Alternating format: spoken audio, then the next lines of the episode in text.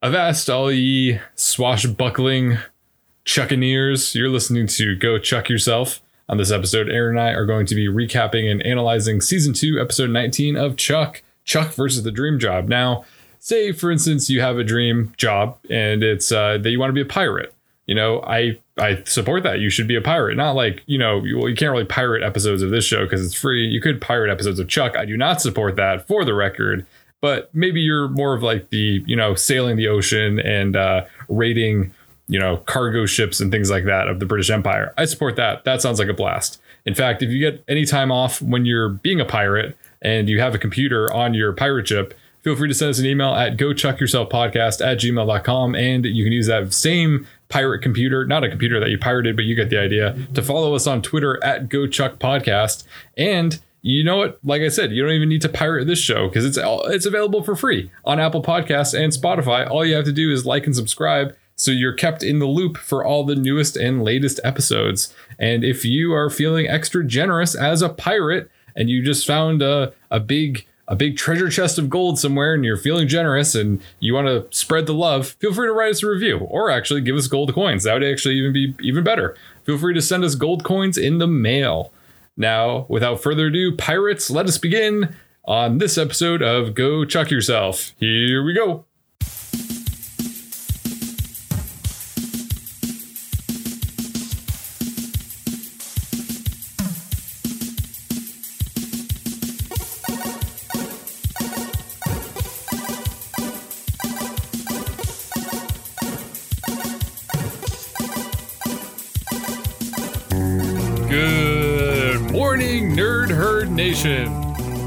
Are listening to Go Chuck Yourself.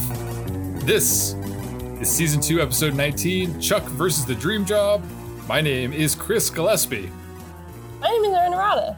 and I am amped up. I woke up and started my day with a, a big old cup of Chuck. That's how I like to start my days. and uh, I, I am amped up. I am I'm ready to discuss this this the 19th episode of season two. Aaron, how are you doing? I started my day with a big old cup of two buck chuck. That's wine. Oh, really? Oh, I, I think so. I hope I'm not actually misusing that name. I Uh, we've talked about it before, but we I think you have a problem, Aaron. I think you should you should seek help.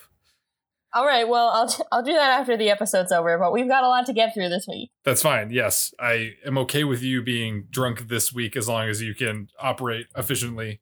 Uh, I'm looking it up. Uh, two two buck chuck is also known as Charles Shaw wine, and I think it's the type of wine that is um, it's, is it from Trader Joe's?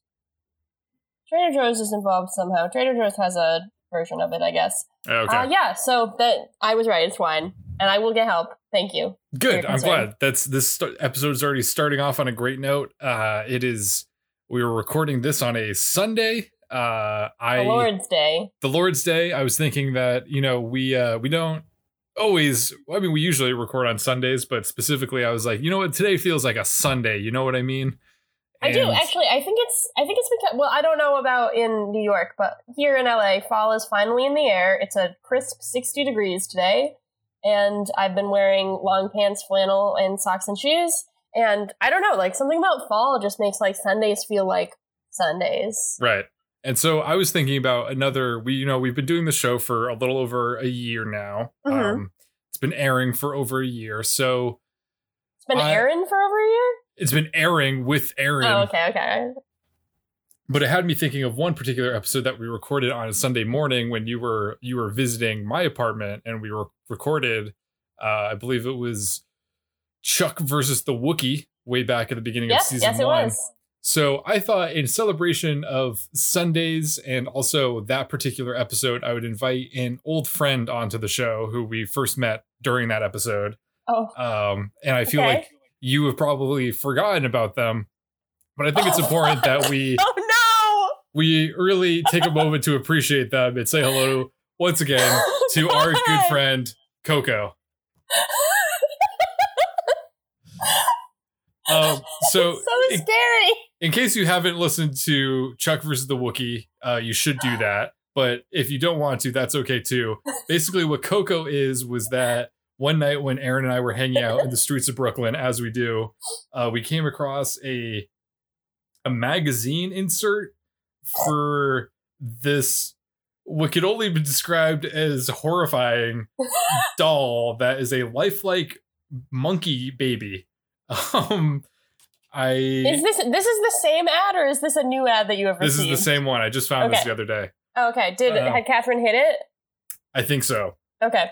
Um, it was in my underwear drawer, but Oh, I found okay. it. So, uh, Coco. It's been a year of Coco. Some have referred to 2018 as the year of the monkey baby, but I just wanted to once again to, as it is tradition for a celebration of Coco, uh, to read the copy that is on the back of Coco's yes, please card. do. as I did all those all those months ago. the title is an amazing work of lifelike art to cuddle and love. With all the tender innocence and sweetness of a real newborn monkey, Coco is a 16 inch, so truly real that's trademarked, masterpiece of realism you can cradle in your arms. I can cradle in my arms? Thanks to the award winning artistry of Linda Murray. Coco's little head, arms, and legs are crafted of real touch, once again, that's trademarked, vinyl to recreate every lifelike detail from her cute, serene expression to her wrinkled little toes. She also has a weighted cloth body that's perfect for posing and cuddling.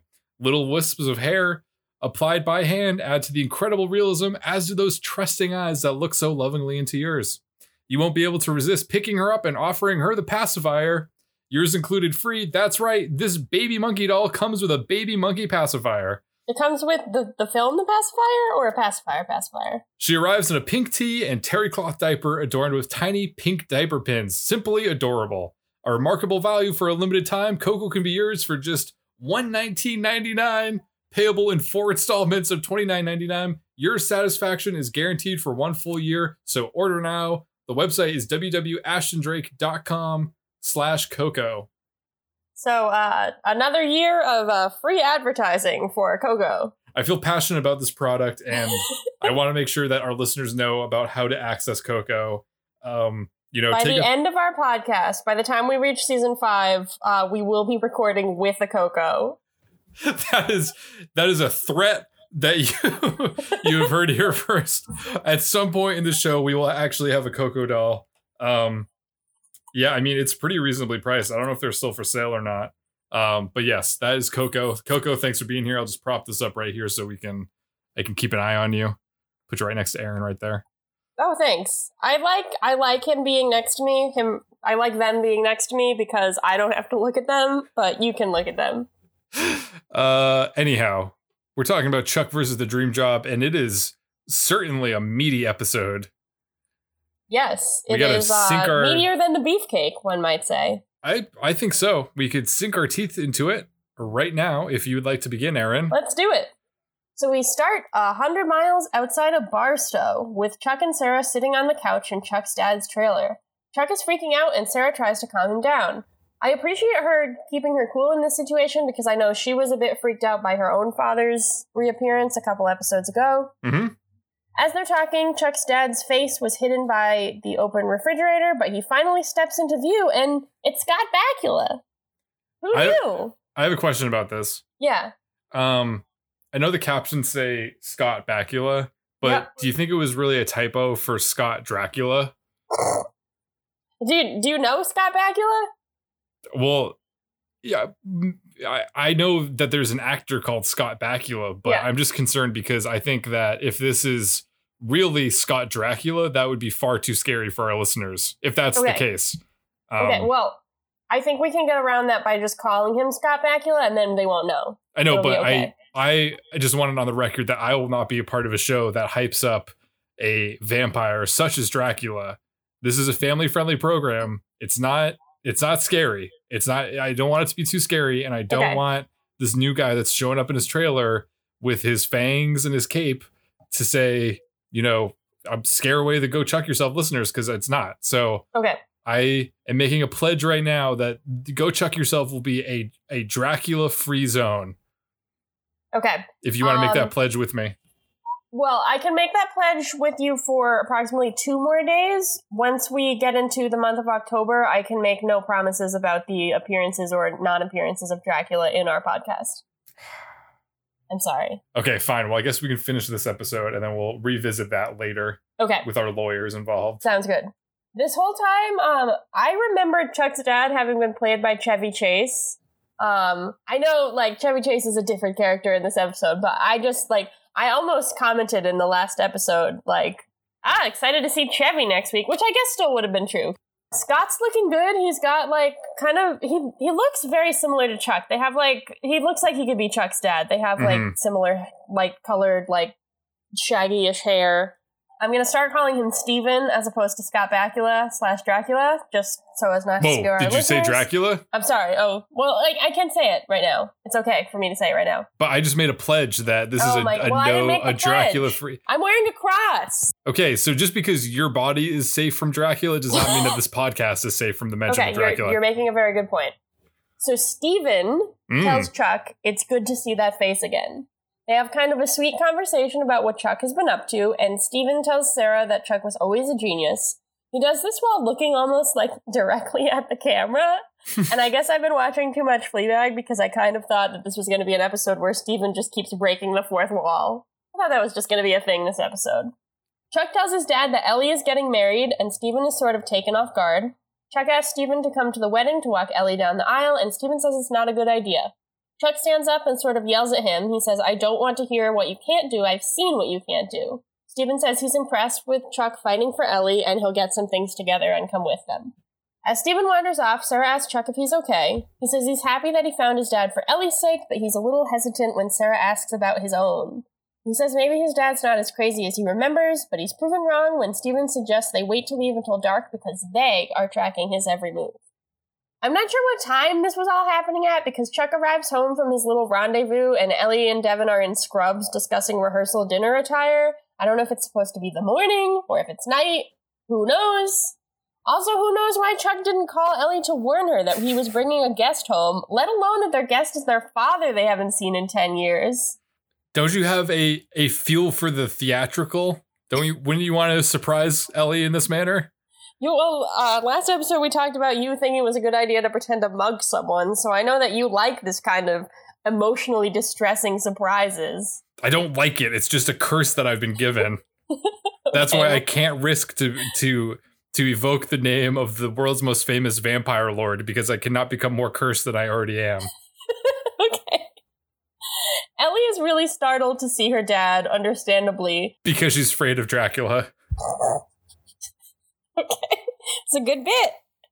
Uh, she reminds him that before he left, he said he was going to make pancakes, then she storms out. Chuck follows while Devon stays behind to introduce himself to Steven.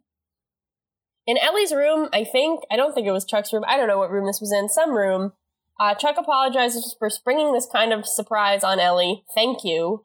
Ellie thinks it would be easier to hate their dad, but Chuck says this might be their last chance to be a family. I get that this is stressful, but that's a lot to put on this visit, and maybe Chuck should have kept it to himself instead of unloading it on his sister, who's also dealing with a wedding. But Ellie decides to uh, give being a family a try. We cut to a fairly awkward meeting in the living room between Devon, Ellie, Chuck, and Steven. Steven tells Ellie she looks just like her mother. There's a bunch of awkward silences until Steven starts explaining how he practically invented their TV and developed an idea for touchscreen technology in grad school with his old roommate Ted Roark. Chuck is surprised because Roark is some kind of software mogul, like Chuck's version of Steve Jobs. Although they ma- they reference Apple later and have iPhones, so it, he's just like similar to that. He's not uh, he's he's not He's- the dream Jobs. He is the haver of the dream job. He's kind of like a composite character of a Steve Jobs figure mixed with John Lasseter, mixed Oh with God, Chevy Chase. Yeah, okay, I could I could see that. Because of the Hawaiian shirts, it's kind of like Yeah. a the John Lasseter thing. Yeah. But then he I'm is sure basically hugging employees, he's just Chevy. Chase because Chevy Chase is not He's a good Chevy actor. Chase. Yes. Yeah. Uh, Steven says that Roark stole all of his ideas and gave him nothing and no credit. Chuck, Ellie, and Devon assume this is more delusion and try to change the subject. I have a question here, is, which is that I understand why Chuck was trying to contact his dad at this point because the wedding is a few weeks away. But he's bringing his dad home like a few weeks before the wedding. Is is he's supposed to stay there the whole time? Like that doesn't seem. He doesn't. He doesn't know if his dad has a job. He doesn't know like anything, and that's kind of like a lot to impose upon this family that like they have to host this man for several weeks. Yeah, they don't really share with the viewer what exactly uh, yeah. Steven's accommodations are going to be. If he's yeah. just hanging out for the weekend, if he's going to, he's staying there until until the wedding, where he's yep. staying in the apartment, not really sure. Steven leaves a printout about something called Rios on the table, and Chuck picks it up. It might also be R I O S. That well, it's but it spells Rios. I don't know. It's it's looks I think like it was Rios. Rios that they pronounced Rios. it. Okay on the table, um, and Chuck picks it up and flashes on it, discovering that Roark is associated with Fulcrum in some way. This event, Fulcrum has a hand in it somehow. So worlds are colliding, and Chuck is really surprised because he's dealing with his like small family drama, and it expands into his spy world drama, like mm-hmm. all the best episodes of Chuck. In Castle, Beckman briefs the team about Chuck's flash. Apparently, there's been some chatter about the release of this Rios being corrupted and leading to the release of a virus that will destroy the internet or whatever. They can't warn Roark because they don't know who's involved or how deep this thing goes. Instead, Chuck has an interview in one hour at Roark Instruments. God, that would be, that would be so stressful. Like, how would he even get there in one hour, let alone be prepared? It's a good point. That is uh, that doesn't really account for much travel time. Nope. And you're supposed to you're supposed to get to an interview like at least 15 minutes early, so like, I don't know, he's got to rush. Yeah. So once Beckman signs off, Chuck expresses that working at RI has always been his dream. He and Sarah are a little worried about working with someone Chuck's dad has bad blood with, but Casey rather flippantly dismisses this. I also think Beckman should have known and or anticipated this being an issue. Like Chuck's like, I don't know, maybe this guy wouldn't hire Chuck because his dad was his roommate and went crazy on him. Like, I feel like the government could have known some of this. But whatever, uh, Sarah tells Chuck that he's interviewing with his own name, his own degree, and his own credentials, which is nice. She says he's totally qualified for the job. Oh, that was a nice touch. Yeah. Chuck arrives at RI, which is this huge, beautiful office building, and an extremely young, tech looking guy in a scarf welcomes him to his interview. This guy's name is Drew, if that ever becomes important, sure. Um, he invites Chuck to sit down on an exercise ball. At this point, I'll note that I forgot what those were called, and I had to Google sitting ball to remind myself. exercise balls. Uh, we find out that Sarah and Casey are listening in via a bug, which is my absolute nightmare in any interview situation. Drew asks Chuck what he's been up to since graduating Stanford. Chuck hesitates at first, but Sarah tells him to just be honest. Chuck tells Drew that he's been working for the Nerd Herd, which has given him experience with a lot of different systems and a lot of different personalities. Sarah and Casey look at each other like this is an impressive spin on his answer, which I guess it's fine. And then we cut to Jeff and Lester creeping after Big Mike in the Buy More like a couple of really not stealthy lions. Apparently, RI's big tech expo, where they're releasing Rios, which is a new operating system, is the next day. Jeff and Lester appeal to Big Mike to let them go. He agrees and tells them to have fun at the Weirdo convention, which, like, I guess it's kind of like nerdy to go to the release of a new operating system, but also like technology is really important. And like, I don't think that weird, it's not like Comic Con. It's not like weird, like, I don't know. It's a little oh, nerdy. Oh, you, heard it here, you heard it here first, everyone. Aaron thinks people who go to Comic Con are weirdos. I count myself among them, though. Back in his interview, Chuck finishes by saying his greatest weakness is how little he's pushed himself in college. I think that was a pretty good answer, actually. Drew offers him the job on the spot, which is like so nice. Jesus. Might be the most uh, fictitious part of Chuck. Yes. Because no. Uh, there are several rounds of hiring for any job it seems these days i yep. wish i encountered a job that was like hey yeah you know what this interview went really well you're hired like oh yeah. great thanks here's your orientation packet. Oh, perfect, yep. awesome. No, instead it would no, be I'll like, take you on a tour right away. Yeah, like okay, well this this was just the first round of interviews. Actually, we're gonna have you meet with uh, another manager, and then after that, if that goes well, we'll have you meet with uh, three cross functional partners in video call. For also, like even hours. getting the first round interview. Yeah, like that takes forever. Like, how did the government secure that? I don't know. Did they do it for me, please.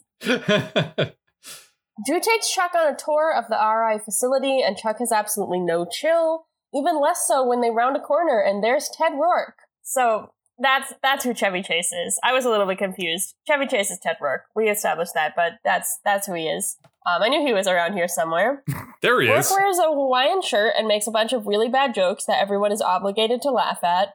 I'm not sure what job Chuck interviewed for or got because we that's never explained. And I'm also not sure what job Drew has, but Drew knows Roark personally and introduces him to Chuck. I guess I can believe that like Roark is just walking around and would be like amenable to like, oh, here's a new employee and like greeting him, but Mhm. like I assume you don't like meet the heads of companies, like especially like big software companies like this. Like you probably don't meet like well, you- you're not meeting Steve Jobs ever, but like you're probably not going to meet the head of a company, or like even if you see them in the hallway, they probably don't care that like lower level employees are passing them. But like good on RI for having these really personal relationships among their employees. yeah, they call that a what do they call that? A uh it's a not a flat workplace, but it's uh it's a flat hierarchy, Okay. Yes. kind of. Yep. Okay. Outside, Jeff and Lester have left work and they're waiting outside RA a day early. They're already told Big Mike that Chuck wasn't at work, so I don't know how the store is like running with so short a staffed. Jeff and Lester see Chuck in the RI doorway being handed an ID on a lanyard by Drew, who says, Welcome to the team. That was weird to do that right in the doorway. Very strange. Like, Very hey, here's strange. here's your orientation binder. I just wanted to give this to you. Like, well, hold on, actually, let's step outside real quick and just uh, all right, this looks good. Here's your binder. Now everyone knows you work here. Oh well, thanks, Drew. Lester immediately calls Morgan and tells him that he and Chuck are over because Chuck is cheating on the Buy More. Morgan pretends to know all about this, but when he hangs up, he's like, oh my god. That night, Chuck and Sarah arrive back at the Bartowskis. While outside, Chuck tells Sarah he's really excited for his new job, and she reminds him that it's just an assignment.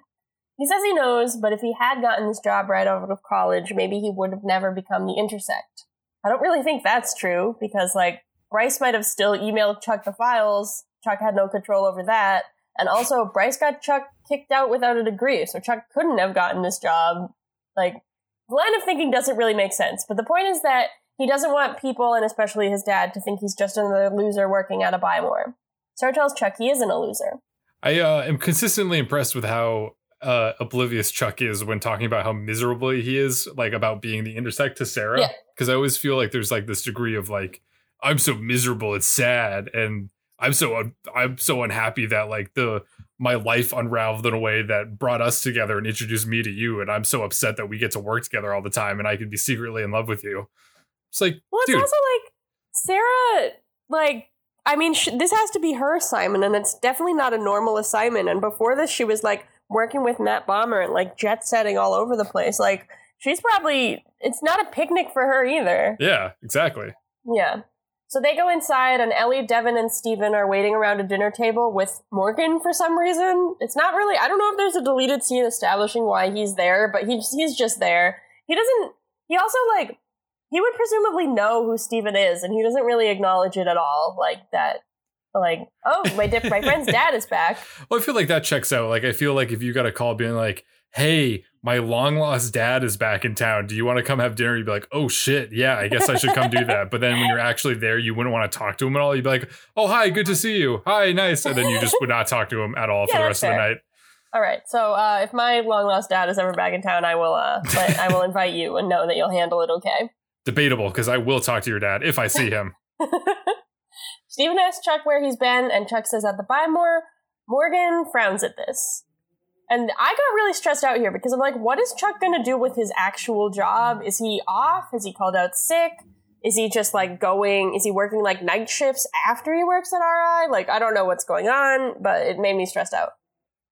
Ellie gives a toast to Stephen, uh, and Stephen gives Ellie and Devon a toast for their engagement and their upcoming wedding. Stephen asks about the bachelor party, and Devon says that he already had it and he doesn't want to talk about it. But then, honest to God, I don't know if this was just on the DVD version or what, but Devon says, and you can hear him say it if you want to hear more about my bachelor party, you should listen to season two, episode 18 of the podcast, Go Chuck Yourself, Yeah, where okay. Aaron and Chris discuss Chris uh, Chuck versus the Broken Heart. Okay, I thought that that was, I thought it was hallucinating, but You- you, you heard it it- too. You thought it was just like an Amazon exclusive thing? Yeah, I thought it was just like a weird glitch, but that's Amazing. It Yeah. was, it was a cool Easter egg for everyone Yeah. out there to I don't know how they like inserted that in 2009, like how they knew, but like they, I guess they did.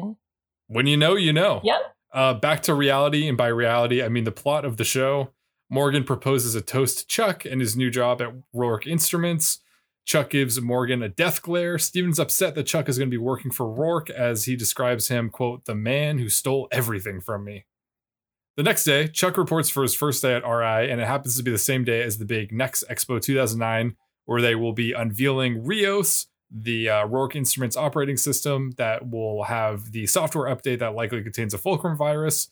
As Chuck enters the uh, the campus, he passes the line of tech enthusiasts waiting to get into the auditorium when he sees Sarah and Casey undercover as, I guess, people wearing glasses. Uh, Chuck says, "quote Either this is a mission, or you are both very good at hiding your hobbies." I think like it's obviously a mission. They look good. S- Sarah tells Chuck that she and Casey are there to steal the source code for the virus and keep an eye on Roark. Inside the auditorium, Roark gets ready to take the stage, wearing his best Hawaiian shirt. Chuck enters into the crowd. When Jeff and Lester spot him, they call out to him, but he doesn't hear him because he's busy flashing on one of Roark's handlers, who happens to be a Fulcrum computer espionage specialist. Chuck calls Sarah and Casey to let him know that there's a Fulcrum agent in the house. Ayo, Fulcrum agent in the house! Yeah. And It's Sarah, Corey. and Sarah says that this makes it even more vital that they stop the virus right now. As she says this, she types into a security keypad, which ultimately rejects her attempt to hack into it. Back Did you like like how how it rejected attempts? at- It was just like Chevy Chase's voice, you've, and he uh, was, I was can't like, do it. "This has been rejected. Have a nice day." And then the second one, he was like, "Mmm, the second time." Back at the apartment, Steven is hanging out in the living room, getting ready to watch the live stream of Next Expo 2009.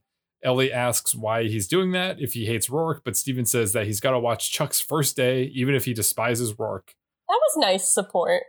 I guess so, but Chuck's not going to be doing anything. I don't. Well, we don't know what Chuck's job is. At the expo, after making references to his own wealth, Ted Roark announces the new uh, Rios operating system, which will be instantly available for free around the world as soon as he clicks a button. Sarah and Casey continue to struggle to hack into the security panel in the back office. Uh, like Aaron said, after two failed attempts at logging in, the uh, recorded message of Chevy Chase says that uh, he's going to call security. So there's an alarm that starts to flash, and Sarah goes to tell Chuck, who's hiding backstage at the expo, that they won't be able to reach the source code in time. She tells Chuck that he needs to find some other way to stop the release of the program. Chuck says, But I'll get fired. And Casey says, It's not a real job. Roark leads a countdown from 10 unless he until he releases Rios. And as he reaches two, Chuck, uh, not really having any ideas, dashes out onto the stage and stops the proceedings. All the fans in the audience are upset about the delay and you know don't know what's going on. Roark is confused as to what Chuck is doing. Chuck decides to go the uh, the earnest route for this one and just straight up tells Roark that the CIA suspects that a dangerous virus has been uploaded to Rios, and if up released, it will cause worldwide computer outages. Roark seems to listen to Chuck, but then says, "quote Do you realize how crazy you sound?" Chuck acknowledges that he sounds crazy, but Roark has already shrugged him off. Roark apologizes to the crowd for the interruption and calls security on Chuck. As security makes a flank Chuck, Chuck grabs the Rios release trigger from Roark's hand and dashes into the audience. So is that button like the only way they can release this system? Like you can't just do it via a computer? I guess so. cool. You got, you got did hit. you um did you notice uh Ellie and her Ellie and Stephen watching the live stream and what Ellie says when she sees Chuck on stage? Uh, let's see. Watching from the apartment, Ellie cries, "What are you doing, Chuck?" While Steven cheers on his son, saying, "That's my boy." No, so before that, she sees him on stage and she says, "He must have gotten promoted," which is I just highlighted because that's st- stupid. I I did catch that, and I was gonna highlight because I was like, "Is that really dumb, or am I just being mean right now for being like well, um, if if you are, then we are being mean together. he must have been promoted?" Yeah, on his first day, they're like, "Hey, you really got some uh, chops. Why don't you come onto the stage with us?" Yep. Sorry, she believes in her brother. I guess you meanie. Uh, that's me. At this point, Jeff and Lester decide to leap into action to help Chuck, so they start blocking the bodyguards that are chasing him down the aisles of the audience. When Chuck is about to exit the auditorium, he gets clotheslined by uh, a mysterious man in a cardigan. Turns out it's Drew, the same It's guy who hired Chuck in the first place. Drew expresses his uh, vast disappointment in Chuck as a fellow alumni of Stanford and retrieves the Rios trigger and passes it off to Roark. Much to the crowd's excitement, wasting a little time, Roark counts to three and then pushes the button. Later that day, as Devon is returning home from work, Ellie is freaking out and asks him if he heard from Chuck. Devon doesn't know what happened at the expo uh, because he's been in surgery all day, probably. But Ellie insists that Chuck must be in jail and says that she doesn't know how to contact people in jail. She explains to Devon what happened at the expo as Steven enters the room and goes directly for the freezer. So I'd like to introduce a new game. What's Steven keeping in that freezer? Aaron, what is Steven keeping in that freezer? okay, so in the previous episode, Devon says, Why would he eat a hamburger when he has steak at home? So maybe there's steak in the freezer.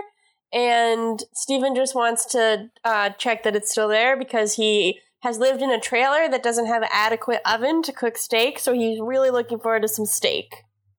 Uh, let me check the answer card, and that is correct.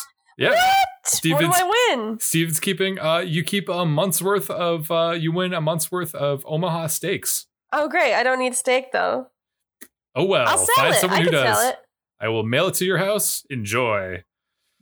Um, since there's still a lot of strife and discord in the Bartowski family, Ellie blames Stephen for Chuck's behavior. She believes that Stephen told Chuck to hijack the expo and uh, jeopardize his new job so he could make good on his his hatred of of Roark.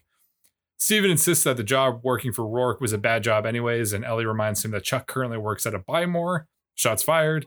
Stephen and Devon try to defend Chuck, but Ellie is not having it. She says that Stephen's vendetta against Roark is made up and unnecessary, and she calls Devon out on forgetting what happened at his bachelor party because she did not forget about that or let that go.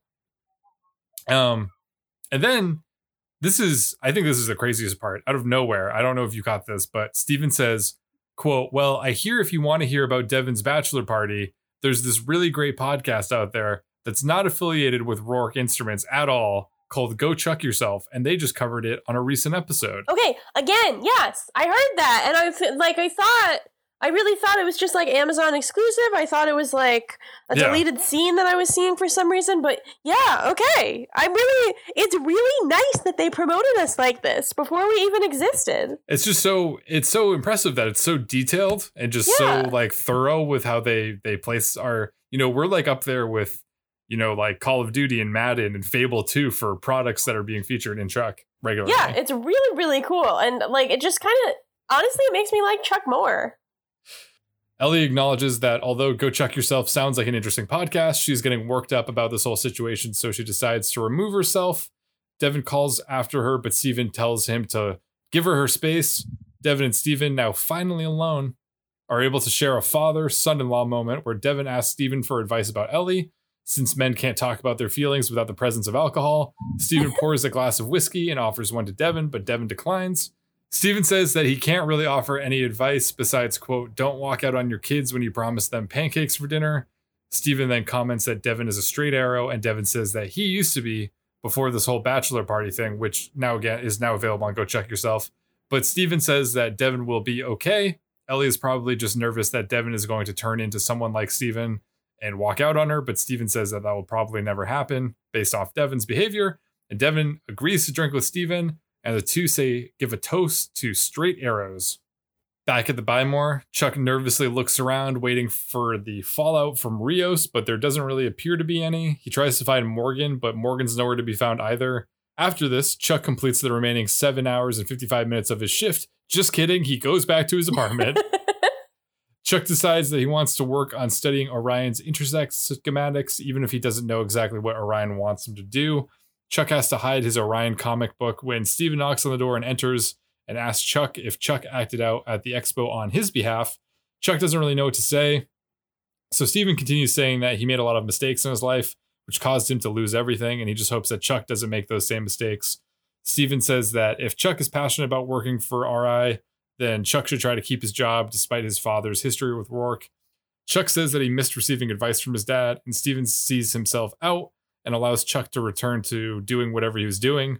After Stephen leaves, Chuck notices a similarity between one of Orion's schematics and the map of uh, the RI campus that's printed on the back of Chuck's new employee orientation binder.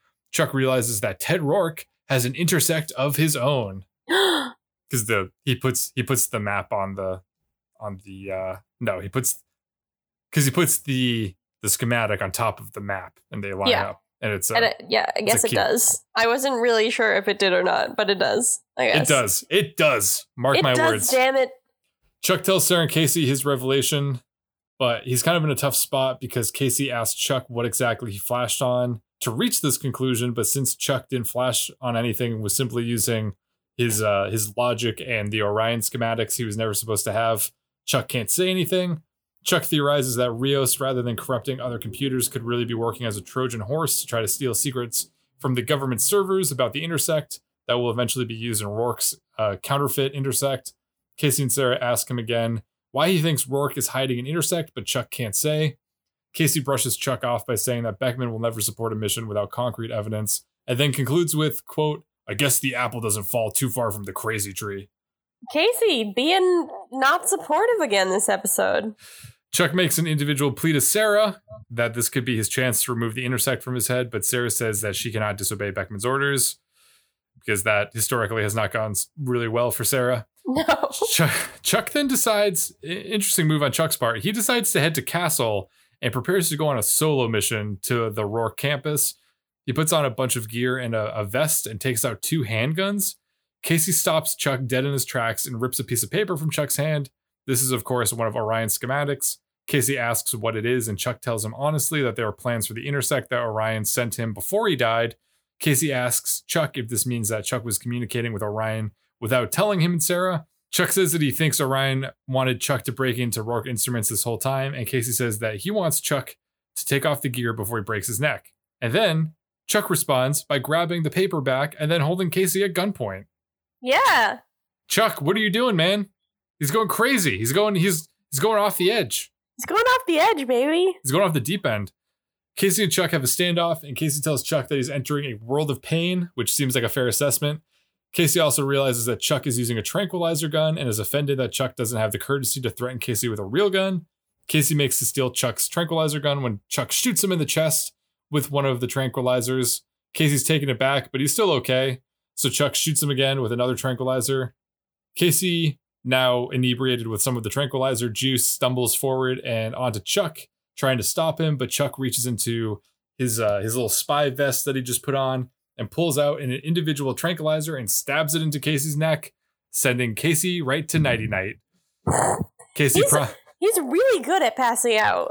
he is. Casey It promises. was amazing. Casey promises to kill Chuck when he wakes up, and then he uh, very dramatically passes out on the floor at the foot Yeah, of the stairs. It was really impressive. Chuck runs out of castle. So as Chuck is attempting to break into the intersect wing at RI, he hears a commotion and hides in uh, an unlocked room. Moments later, his dad comes around the corner, being hassled by several guards, including the the guy that Chuck flashed on as Fulcrum before, and shouting that Roark may have ruined his life, but he's not leaving until they give Chuck his job back. The Fulcrum guard guy radios out to ask Roark what to do, and Roark says to bring Stephen in and they'll settle things in private. The guard punches Stephen in the stomach, so Chuck rushes out, trank guns blazing. No one really reacts to the fact that a man is pointing two very real looking guns at them, but then they all fall in a heap, so I guess that was why. Everyone except Stephen, that is. Chuck tells his dad, I'm not who you think I am. Just then, Vincent, the guy from a couple episodes ago, he's back. He comes around the corner and he says, Good to see both of you again. What? Stephen says, I'm not who you think I am either. Vincent points a gun at them and says, Hands up, and they comply. Stephen whips out some kind of wrist com- computer, which we might recognize as the same thing that Orion had. What? oh, oh, oh, Orion. Oh, oh, Orion. He uses it to uh, shut the doors on Vincent, which distracts him long enough for Stephen to punch him and knock him out. Stephen tells Chuck to come with him. Chuck says, "Oh my God, you're Orion," which is like, like we know that because we saw like the wrist computer and stuff. But I don't know what evidence Chuck has exactly. Maybe is it just the fact that Vincent was hunting Orion and Vincent seems to know who his dad is and is I guess. his dad? Yeah, I guess. I don't know. But uh back at Castle, Sarah wakes up Casey and asks where Chuck is. Casey replies, In a world of pain. Yep, it's true. Meanwhile, Chuck can't believe his father invented the intersect. Stephen says he only invented the really cool parts. He goes on to explain that Chuck saw him fake his own death with the helicopter explosion and that Orion has had to die quite a few times. He adds that he went on the run when he found out what the government was going to use the intersect technology for, and he did this to keep Chuck and Ellie safe. He just never thought the intersect would find its way back to Chuck. He says he engineered this whole situation, allowing Chuck and Sarah to find him so he could lead Chuck to Roark's intersect and get the intersect out of Chuck. He helps Chuck to flash on Roark's keypad to get the code to let them in. And I, I just want to say here that like Scott Bakula is a pretty good actor. Like I mean he's he's definitely like a good actor. Like he he did like the kind of like shifty, crazy, nervous energy really really well, but Mhm. I completely like he shifts to like kind of cool professional spy who knows what he's doing right here and it was really cool. Yeah, he um he definitely handles both of them well. It was interesting because he uh you realize that the whole the whole shifty, nervous guy kind of thing was his way of kind of blending uh fact with fiction in a way Yeah. that he could still do it in front of Ellie and Chuck.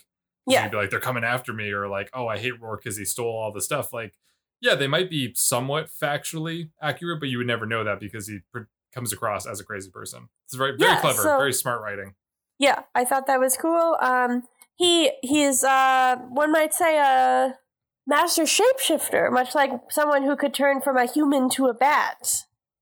Well, I I see where you're going with this, and I do not like it. Speeding backwards, uh, they get into Roark's office and find the Intersect 2.0, which is basically just like the Tesseract. I don't know. It's, it's like a blue cube. hey, this came out before the Avengers, so That's that true. So maybe that- Joss Whedon stole this. I bet he did. Stephen says he needs to make some minor modifications and begins typing on a transparent computer screen. No one seems to remember that the bad Fulcrum guy alerted Roark that Stephen was there. No one really feels like they're in danger. They don't even lock the door or anything. Stephen explains that he's going to upload a bunch of images to cancel out or overwrite those in Chuck's brain, thereby removing the intersect. The anti anti intersect begins to run, but it suddenly stops. Stephen is upset it isn't working, which is exactly when Roark enters to say, No, it doesn't work, but I'm sure you'll have it up and running in no time. He says Dun, he's been dun, looking dun. for Orion for a long time to fix his broken intersect, and his guards, who all have real guns, surround Chuck and Stephen. Roark tells them to take Stephen to the helicopter and kill Chuck.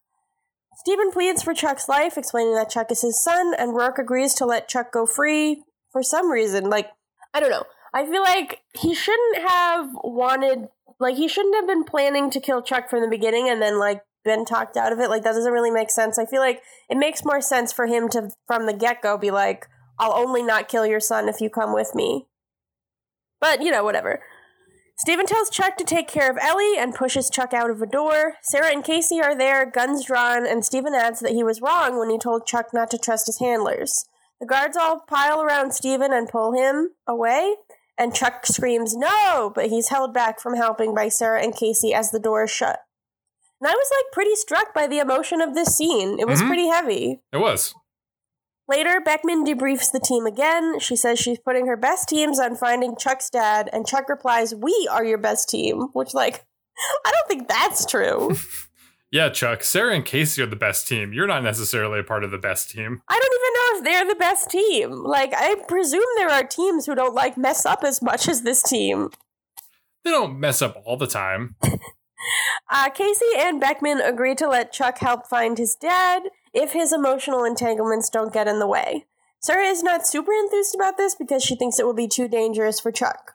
Back at the Bartowskis, Ellie comes home to find pancakes on the table. Unfortunately, it's Devon who's made them and not her dad. He tells her he thinks Stephen may have left and she starts crying. Devon then tells her that he is not going anywhere no matter how hard things get, and they share a moment together. Which she's obviously still mad about the bachelor party, but it seems like they're going to be okay.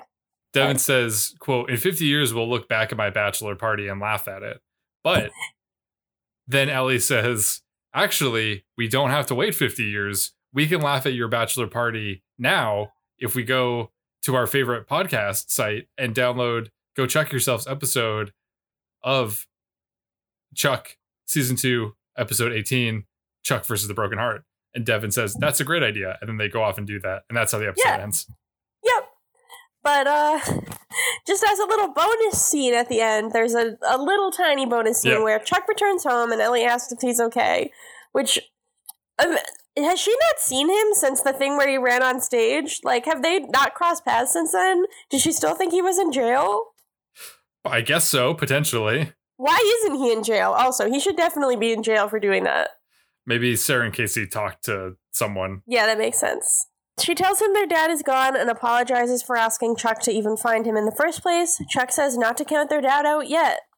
We get a brief shot of Stephen working on the Tesseract, I mean Intersect, and then the episode ends. Or this this, you know, uh little scene. This this little bonus scene ends. Yes, it fades to black uh, with the Intersect 2.0 being shining in the darkness. Yeah, and you can actually if you listen really carefully, like you okay, so you can see he's like working on the intersect and he has like a pair of headphones in. And if you listen really carefully, you can hear Aaron and Chris introducing episode 18 of Go Chuck Yourself, Chuck versus the Broken Heart. Oh, so he does actually get to. That's nice with the resolution that we know that he's finding out about the Yeah, bachelor he- party after the fact because of the podcast. And you can see he has like a little frown because he's like a little upset about like, you know, all of the all of the problems and all of the drama of that episode. But then it's actually it's kind of magical because you watch, you get to see over the course of the episode his frown, if you will, turn upside down. Oh yeah, he's got like a little tiny hint of a smile at the end, and he's like, you know, I think things are gonna be okay. And that is season two, episode 19, Chuck versus the Dream Job. Wow, what a uh what a remarkable episode. What a dream! Um one of the segments that we do here is the uh, home theater room, where we take a journey into Buy More's home theater room to play videos from our own life. And uh, this week we thought it would be apropos to do something about uh, the first days on the job. Sounds good. Let's pop it in the VCR and press play. Okay. Click. There it is. It's in the the thing, and now I gotta change the input uh, to input uh, input auxiliary 3 Mhm. Then we're gonna hit play, and we are good. All right, what are we watching, Chris? Well, from my personal uh, experience, I was thinking about uh, some some first days that I've had, and I Mhm. feel like they kind of vary all over the place. Sometimes they leave you feeling good and happy. Sometimes you feel a little bit nervous or a little, Mhm. you're a little bit anxious about what's to come. I think my least favorite first day on a job and my least favorite job in general was working the summer that I worked at the uh, country club, which was a disaster from start to end. And this Yes. was this is the disaster at the beginning, which really should have indicated to me how the rest of my summer was going to go at this country club. But I was under the impression that for my first day, they kept referring to it as like you're going to be, you know, this is the day you're going to have your orientation, or this is the day that you're going to be shadowing, or you're going to do whatever. They did not tell me that that like because in my mind I was like, okay, orientation, like I'll probably be there for a couple of hours or just whatever, and then I'll leave.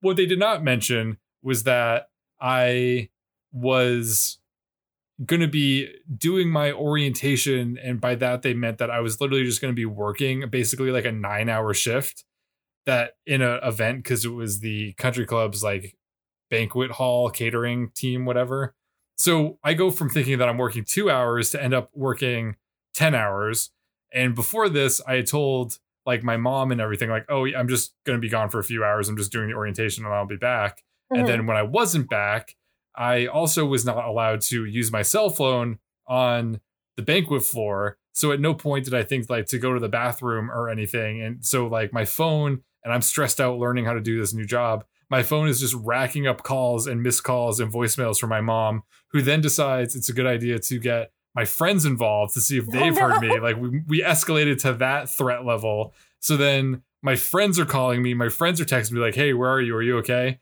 So then I got to uh, like as I'm already stressed out about this horrible job, I then go and check my phone and see basically like what it would look like if I disappeared and vanished and what the response would look like. And I was like, this really is uh this kind of stresses me out a little bit. This is Yeah. upsetting. So uh that basically just laid the foundation for me to be constantly anxious while I was uh at that job.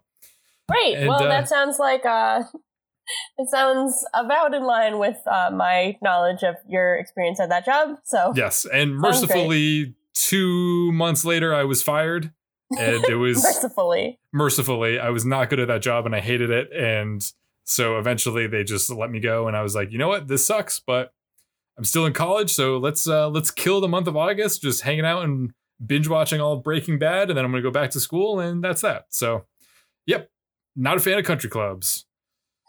um, I would say for me, um, if we could just uh, switch over to the other side of the tape, switch, I would love to switch the auxiliary, switch press switch play. button. Yep. Yep, thank you. Um, I this this story is going to start um, a little bit before my first day, but uh, the first uh, one of the internships I had while in college, um, it was my first physical. I had a virtual internship, if you will, but this was my first physical internship. It was over the summer before our senior year, and I was supposed to start in the beginning of June. And the day before I started, I had won tickets from a radio contest to an Ingrid Michaelson concert. So I went to the Ingrid Michaelson concert. Um, we won a special, like, uh, like a, a more intimate setting in the House of Blues. We, um, Like a lounge and a- performance. what? like a lounge performance. Yeah, okay. So we won like a lounge performance. Um, and she performed. I actually ran into her in the bathroom, literally. We collided. So I got to see her, and then we um, had tickets for the show afterwards. But as it turned out, I was starting a new internship the next day. So we didn't even stay. We we walked in with our free tickets, and then it was around like 9 p.m. and no one had come on stage yet. So we were like, okay, um, we have to go back home from Boston. So we, my mom and I, who was my guest, um, took the train back to our home, and I went to bed. Um, we got home maybe around 1 a.m., like it was pretty late, Mm. and I went to bed. And then because I had so little sleep, because I had to commute into Boston the next morning and get up at 6 a.m. to get the train, I got sick. So the next day was my first day. I caught a little bit of a cold, and I was actually one of my ears wasn't working because it was full of fluid. So as I was being trained on my work at this internship, um, I had to keep subtly redirecting myself to where the person training me was sitting on the side of uh, which I could hear from, and not the other side in which I would have completely not heard anything. Um, this I don't know if this story is an indicator, but that was actually uh, a really good job that I really enjoyed very much. Oh, oh, that's good. Yeah. So um, that would that would be that would be my first day. I also started my um, previous job before I the job I have now. I received the call that I was hired on April Fool's Day, and my first day of work was 420. So it was you know pretty fun. I recall that. Yes. So now we're gonna step back out of the home theater room, let uh, Anna and. Morgan take their hang out. Get, they're, they've been banging on the windows. They really want to get in here. I don't know what they want to do. Just kidding. We know exactly what they want to do. Um, they're gonna listen to uh, "Go Chuck Yourself" season two, episode eighteen. yeah, they're like, we got it. The new episode just came out. We got to listen to it. We got to listen to it in full surround sound. and they're gonna make love while they listen. Wow. Well, I think it's it's kind of a given. I think that people are making love while listening to this. Oh yeah, yeah. I like to think about the generation that will be born. Uh, they'll be known as the "Go Chuck Yourself" generation. Oh, yeah. people that were conceived to Mhm. go chuck yourself. Um, moving on from that, Chuck Marry Kill is a segment that we do every week on the show, and that is something where we identify one part of this episode we want to marry, and then one part of this episode that we want to kill. Um, I will start off. I will say that this week I would like to marry Devon. Oh, I think that he is an underrated character. fight Ellie. I know. I think he's an underrated character, and I appreciated getting to see him actually have kind of like an arc that was ex- extending from the previous episode Mhm. into this rather than him just kind of like existing in a vacuum where he doesn't Mhm. really know what's going on or Yeah. is not super involved with Chuck and the gang. Mhm. Um, but also, I think that he, uh, I felt like the scenes between him and Ellie were pretty, pretty good this week, and I liked how he made her pancakes and, Mhm. um, and also just like you know, if I have to marry a man, he's a doctor. He's very thoughtful and considerate. He seems very outgoing and, and Yep. fun. So I think I would, you know, like I said, if I had to marry a man, I think I'd be in a good situation. So for me, I think that I'm going to be uh, stealing your marry from last week.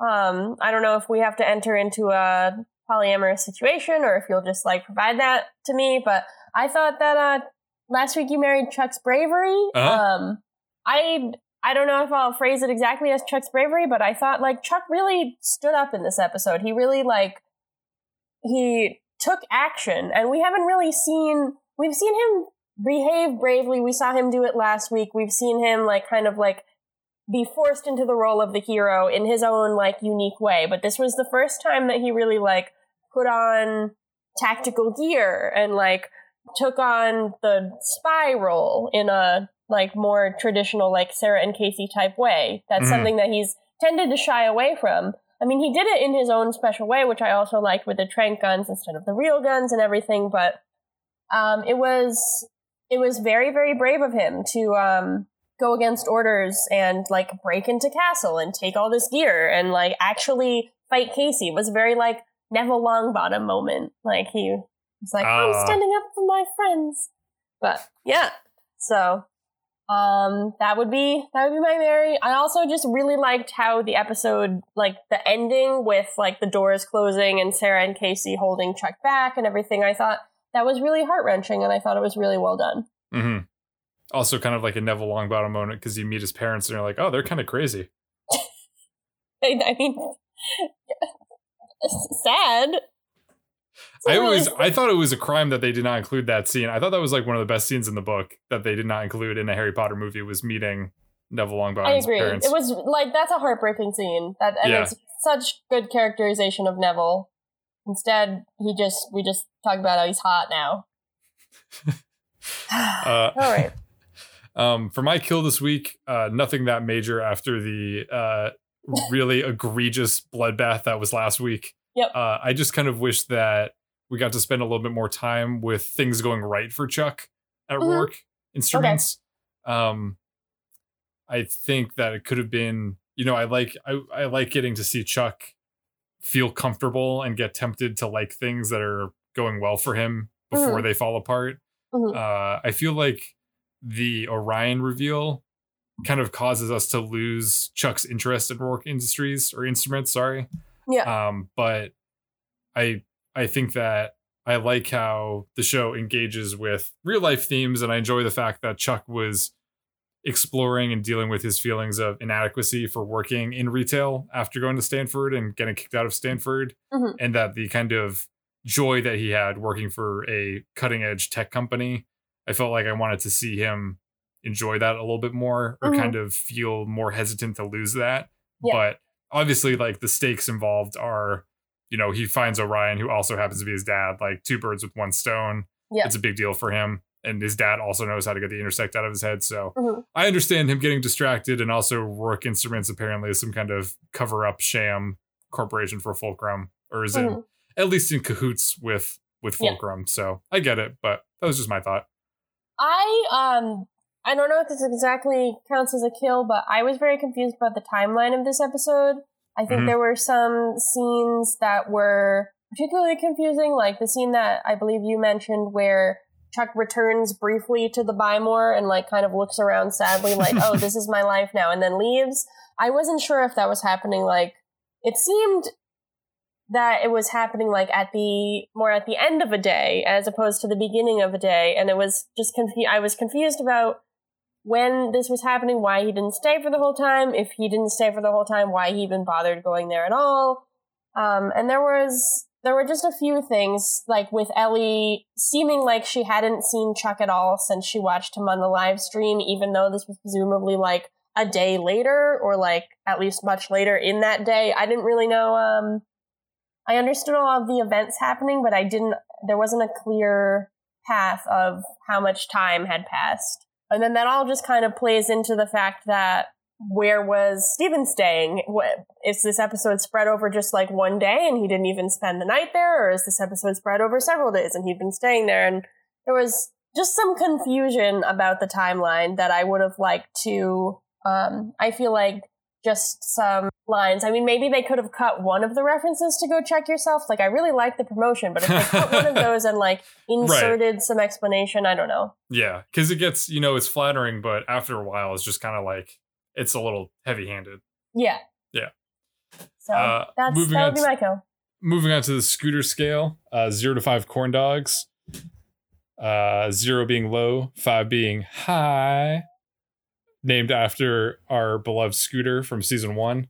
Rest in peace. Um, I I will come out and say that I will give this episode 4.5 corn dogs. Oh. I really like this episode. Mm-hmm. I think they do a really good job of building Ellie and Chuck's relationship with Stephen mm-hmm. in a meaningful and believable way over just, you know, 44 minutes. Mm-hmm. I think it's appropriately messy, which I think is a good thing. Like it's not just mm-hmm. like everything's great now that their dad's back. Like they still have a lot of resentment towards him and confusion and they're hurt and mm-hmm. he doesn't really know how to regain their trust and also doesn't want to get settled back down because he might have to run away again. So mm-hmm. I felt like they really and I feel like they could have a lesser show may not have been able to work with that as well. Like it could have mm-hmm. felt rushed, but I didn't feel like it was rushed. I felt like it was all just really well paced. Mm-hmm. Um the stuff with Roark instruments I think is fun. Uh obviously the reveal of Orion is exciting emotions and stakes are are heightening as we approach the end of the season. I like how there's mm-hmm. a lot of Chuck's really getting personally involved in the spy missions that are happening. His worlds are are very much colliding, if not completely collided at this point. And he's coming more into his own, taking more risks. And I uh I gotta love not having anything that's egregiously bad happening in the B plot. Mm-hmm. And uh I would I would say that if this episode had like a really interesting like action sequence, like a really cool fight scene, I would mm-hmm. give it mm-hmm. five stars. But I think that I was five, missing. Uh, excuse me, five what? So, uh, pardon me, five corn dogs. Okay, thank you, thank you. I was confused.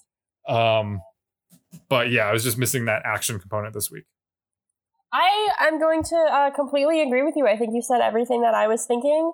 Um, I had wrote down to give it a four point seven five. So okay, I'm a little higher than you, a little closer to five. Well, you're in but, California, so you should be um, a little bit higher than me. Why do you keep making references to this? This keeps making references to me being high. On life, I established I drink alcohol. she has one vice that's crippling her life, and that is alcohol. There's no other vices in her life. No. But uh, yes, I really, really liked the episode. I thought that we we had two guest stars, like two mm. prominent mm. '80s actors, which was really cool. Um, I think that my only real issue with it was, as I mentioned, the timeline, and then I, I think we could have known what job Chuck had, like how important he was at the company. Because if it's like, if he was going to be like an intern or something, like, of course, sure, they aren't as strict about hiring him. But if he's like the VP of operations or whatever, like, mm-hmm. that's A, more impressive for Chuck, and B, like, I think we could have had an understanding of like, maybe he could have been on stage. Maybe he wasn't supposed to even be in that room. Like, I didn't really know what his role was going to be. So I agree with what you said earlier about how seeing him explore the Roark instruments world a little bit more would have probably added some character development and clarity. But overall, I thought it was a really good episode. I really liked what Chuck's dad brought to the table. And I liked how the buy more B plot was related to the A plot and like didn't really take up that much time, but we still got to see our friends mm-hmm. or our, our enemies as they are.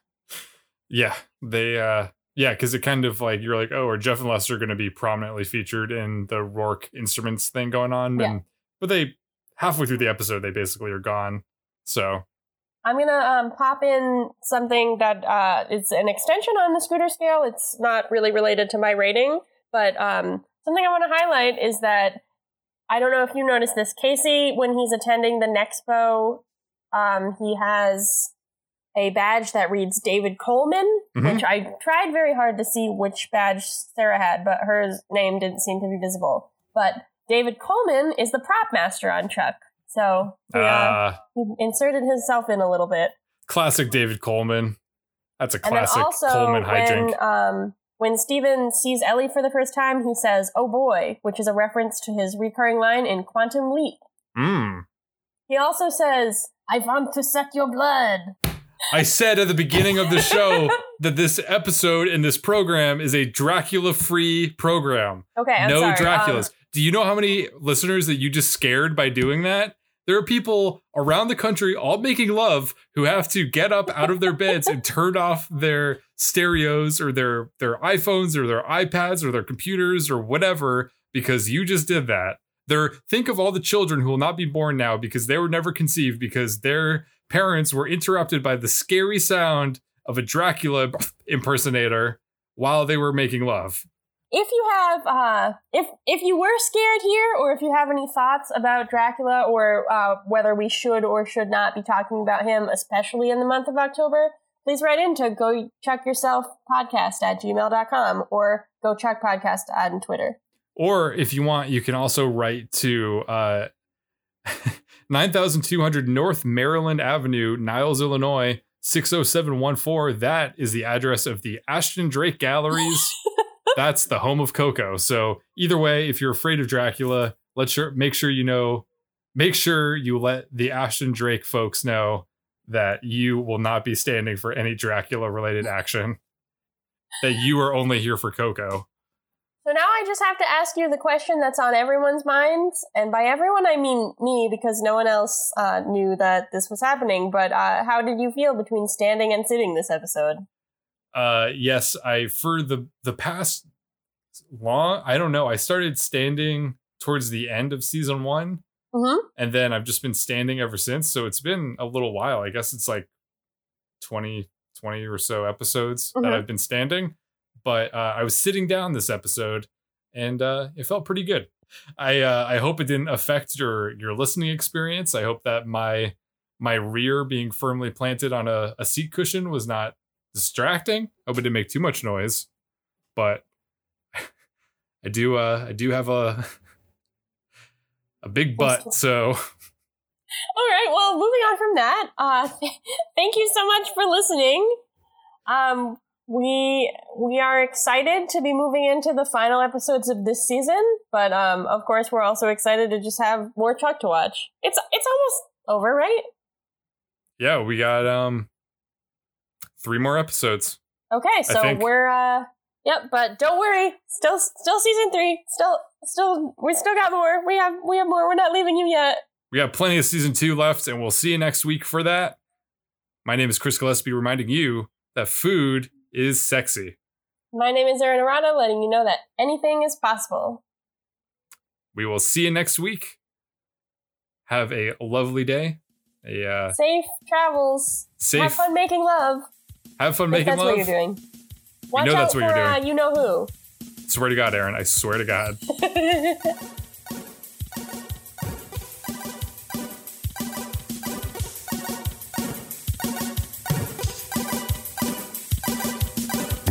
Thanks for listening. Special thanks to freemusicarchive.org and the artist Hadakoa for providing us with our theme song, Warm Up. Make sure to email us at gochuckyourselfpodcast at gmail.com and tweet at us at gochuckpodcast.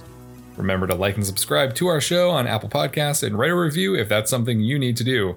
We'll see you next week. Bye bye.